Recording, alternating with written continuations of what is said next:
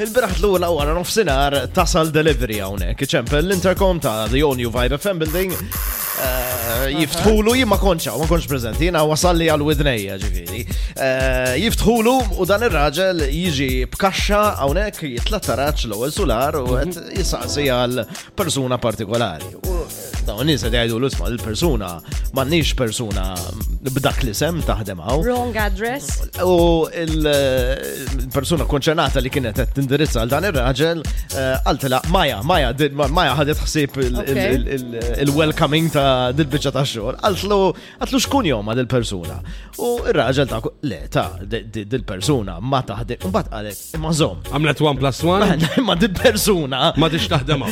taħdem ġo stazzjoni ieħor. Eh, Ġo sta- okay. delivery ġo ġo l-new all new Vibe FM Wejja, building ġo. imma at the wrong station. Dak kellu jmur stazzjon u ġijaw. It's everywhere mot ieħor di.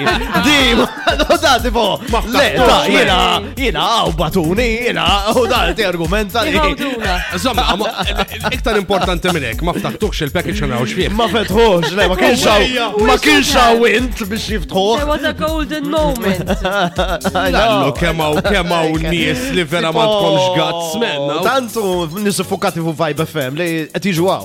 Le, Mhux suppost wejja, jiġu għaw. Eh, Ma le, ma di mux mux storja sabiħa, miskon ftaħtu ħana għaw xfieħu. It's good. I know, I know, the min good. Forsi immaġina, immaġina, kem arja ħasra, kem mintom ignoranti, da immaġina. Mm. Kellom xie bitċa apparat biex jadduna.